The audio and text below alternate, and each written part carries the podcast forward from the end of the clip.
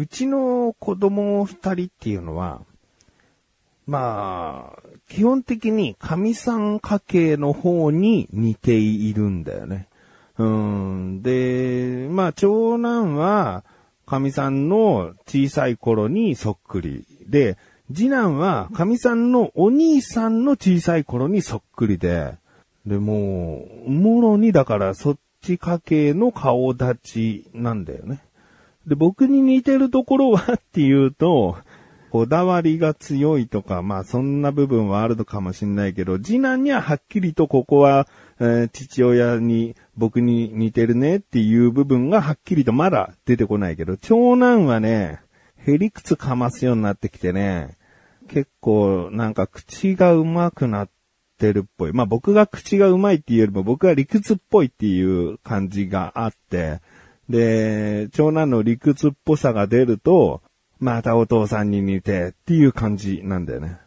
で、家の中ではそんなに理屈っぽさはそこまで出ないんだけど、どうやら学校では結構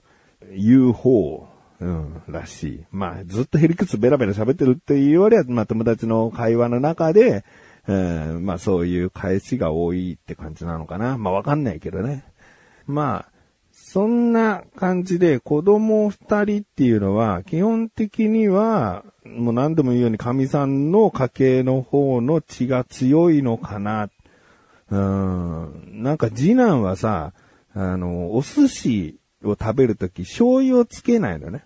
うん。もう、一番好きなネタはカッパ巻きなんだけど、まあ、カッパ巻きで醤油つけないっていうのは、まあ、味気ないけども、なんか素朴な味わいで食べれそうな感じするじゃん。だけどもう、マグロとかさ、その、タコとかさ、もう何でも醤油はつけないっていう、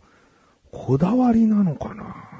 うーん、なんか味が濃いのが嫌なわけじゃない。普通のご飯とかは別に味濃いめになっててもこれ濃すぎて嫌だとは言わないし。ただ何かをつけて食べるっていうのがあんまり好きじゃない。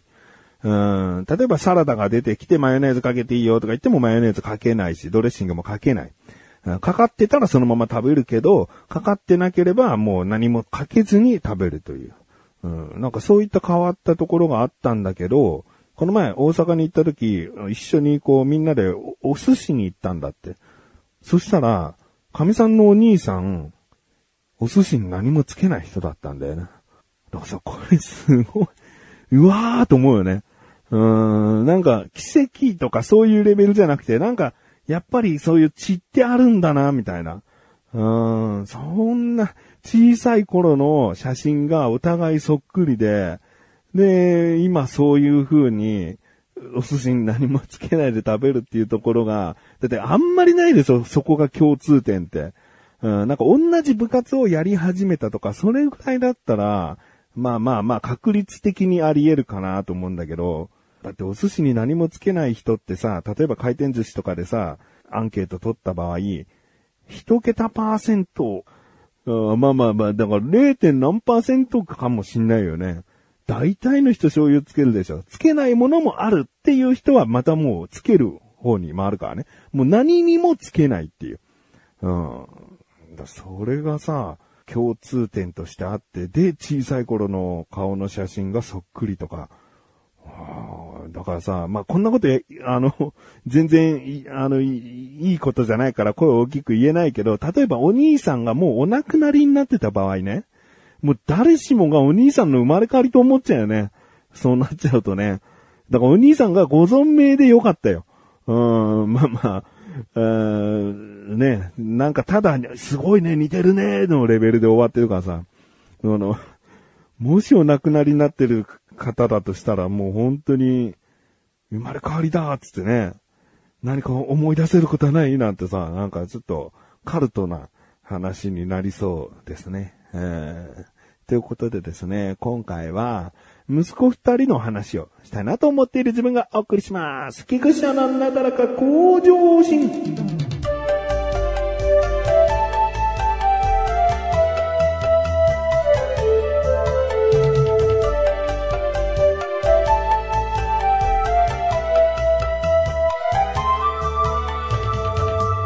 のですね、先ほど、まあ、息子二人は、神さんの家系の血が強いって話をしたんですけど、じゃあ、兄弟としての共通点はどうなんだっていう話なんですけど、これがね、もう本当に、次男が今小学校4年生、長男が中学校2年生で、結構性格とか、もう今後大人になってもこういう中身の人間なんだなっていうような人格が作られてきてるわけですよね。僕も小学校4年ってなったら結構もう今と変わらない部分たくさんあるから、そういう人間になってくんだなっていう部分がいっぱい現れてきました。まあそれを個性と言いますけども。で、その個性に兄弟だったら共通点ってあるのかなどうかなと思うけどさ、うちの兄弟って見た目こそやや似てるんだけど、中身がこうも違うんだなっていうのをね、感じてますね。例えば勉強の面で言うと、長男はそんなに勉強は進んでやらず、よく注意されてたりもするんだけど、まあまあ、あの、言えばね、やってくれる感じ。で、次男はもう一度言えば自分のその生活ルーティンの中に一回入っちゃえば、しばらくもうそれで続けてくれる。だから今日勉強やったのって聞くともう終わってるって感じなんだ。長男はなかなか今日はまだやってないっていう日が多かったりするんだけど、で、勉強の不得意得意で言うと、もう次男は圧倒的に得意。で、長男はもうしっかりと勉強していかなきゃいけないっていう感じなのね。で、それぞれの、その、得意科目ももう逆で、もろ長男は文系。国語と英語とかそういった方がまだ得意な感じなんだけど、次男は圧倒的数学理科とか、そのそっちの方の、えー、勉強が得意。うん、国語とかはむしろちょっと苦手、苦手でもないか、まあ、点数はちゃんと取れてるけど、数学理科に比べると、ちょっと下がってるんで、ああ、もう完全理系で、長男は完全文系なんだなっていう。うん、違いがあったりして。で、長男はですね、人見知りはあまりしないというか、結構こう、誰とでもフランクに話せるし、久しぶりに会った人に対して最初って緊張したりとかして、あんまり打ち解けるのが、あの、上手くない人結構多いと思うんだけど、長男はもう結構もう最初から、え普通に声かけたり、話したりできる人で、人見知りをしなかったんですけど、次男は、その分、すごい人見知りで、知ってる人なのに、もう本当に、うん、会話という会話にならないというか、ただうなずくとか、首振るとか、それで済む相手であれば、それで済ますっていう。うん、まあ場合によってはちゃんとね、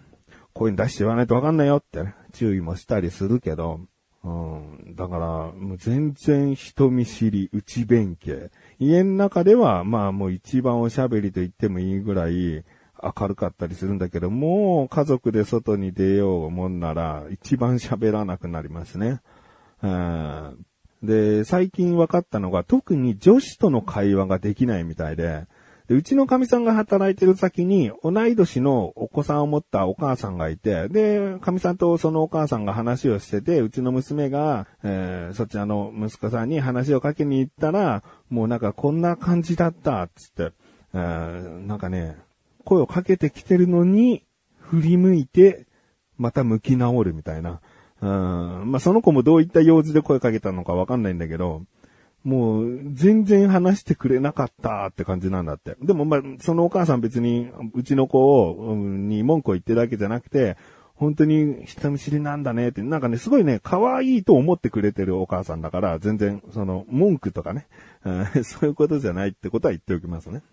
で、何々ちゃんから声かけられて、あの、返事しなかったんだってって聞いたら、うん、つって、なんでつって、恥ずかしい、みたいな。別に好きな女の子じゃないんだよ。うん、もう女子と話すことがそもそも恥ずかしいらしい。うん。まあわかるけども、うん、わかるけども、神さんと話したのは、あいつは下手したら、ドスケベかもしれないな、つってね。うん、もうだって女子と話すのが恥ずかしいって、うん、じゃ僕からすると好きな子と話すの恥ずかしいじゃん。好きな女の子と話すのが恥ずかしい感情は、えー、うちの次男にとったら全女子が恥ずかしいのであれば、もう全女子を女として見てんじゃないかっていう。うん、もう、下心っていう年齢じゃないかもしれないけど、もうそういう意識を持っちゃって、接しようと思うから恥ずかしいんじゃないかっていう。あいつは下手したら、下手するぞ、みたいなことをね、亀さんと話をして笑ってましたけど、一方ですよ。長男はですね、バリバリ女子と仲良くなるタイプ。今入っている部活もですね、9割ぐらい女子なんですね。で、どこどこ、休日どこどこ遊びに行くっていうと、もう、7、80%女子なんですよね。もう本当に女子の中にいつもいるなって親としては思うんだけど、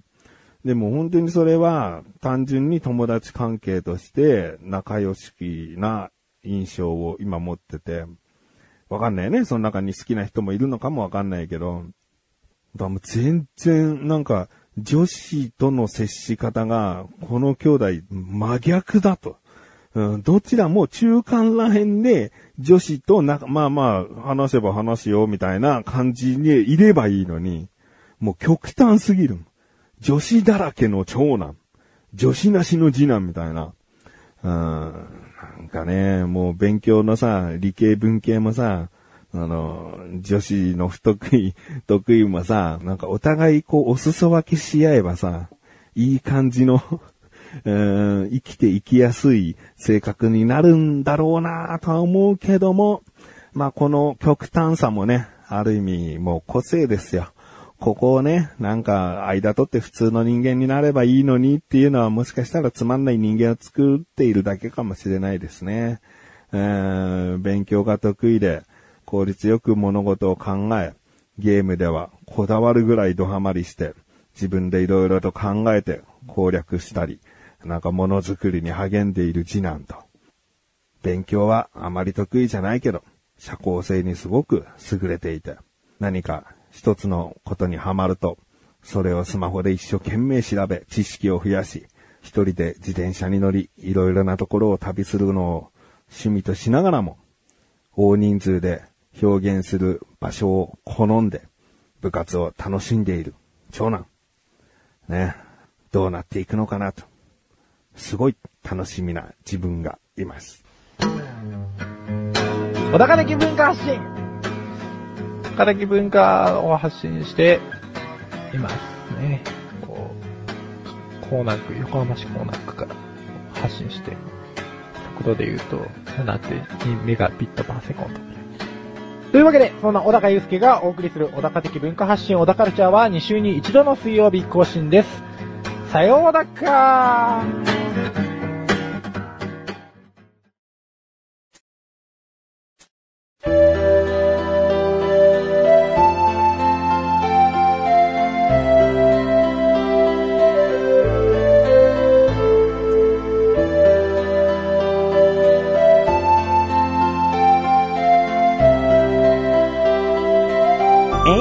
そしてすぐお知らせです。このなだらがご調子が配信されたと同時に更新されました、小高菊池の小高カルチャー聞いてみてください。なんか久しぶりの更新ですね。えー、でも月に2回の更新は守ってますから。えー、今回はですね、後日談エピソードが2つぐらいあるかな。令和の虎、岩井社長が主催の令和の虎についての後日談と、あと、とある飲食店のアプリのアンケートに答えたら、なんかめんどくさいことになったっていう話を、小高としております。これはね、小高サイドの話も今回あるんでね、果たして小高はどう思ったかとかね、そういった部分もあります。あとは小高祐介がですね、とあるところに旅行に行ってきた話なんですが、なかなか面白そうなところに行ってきたみたいですね。えー、気になるという方はぜひ聞いてみてください。ということで、なかなか小女子山へ進める更新です。それではまた次回お会いいた菊池勝利さんの言われた前にでもあるよ。お疲れ様です。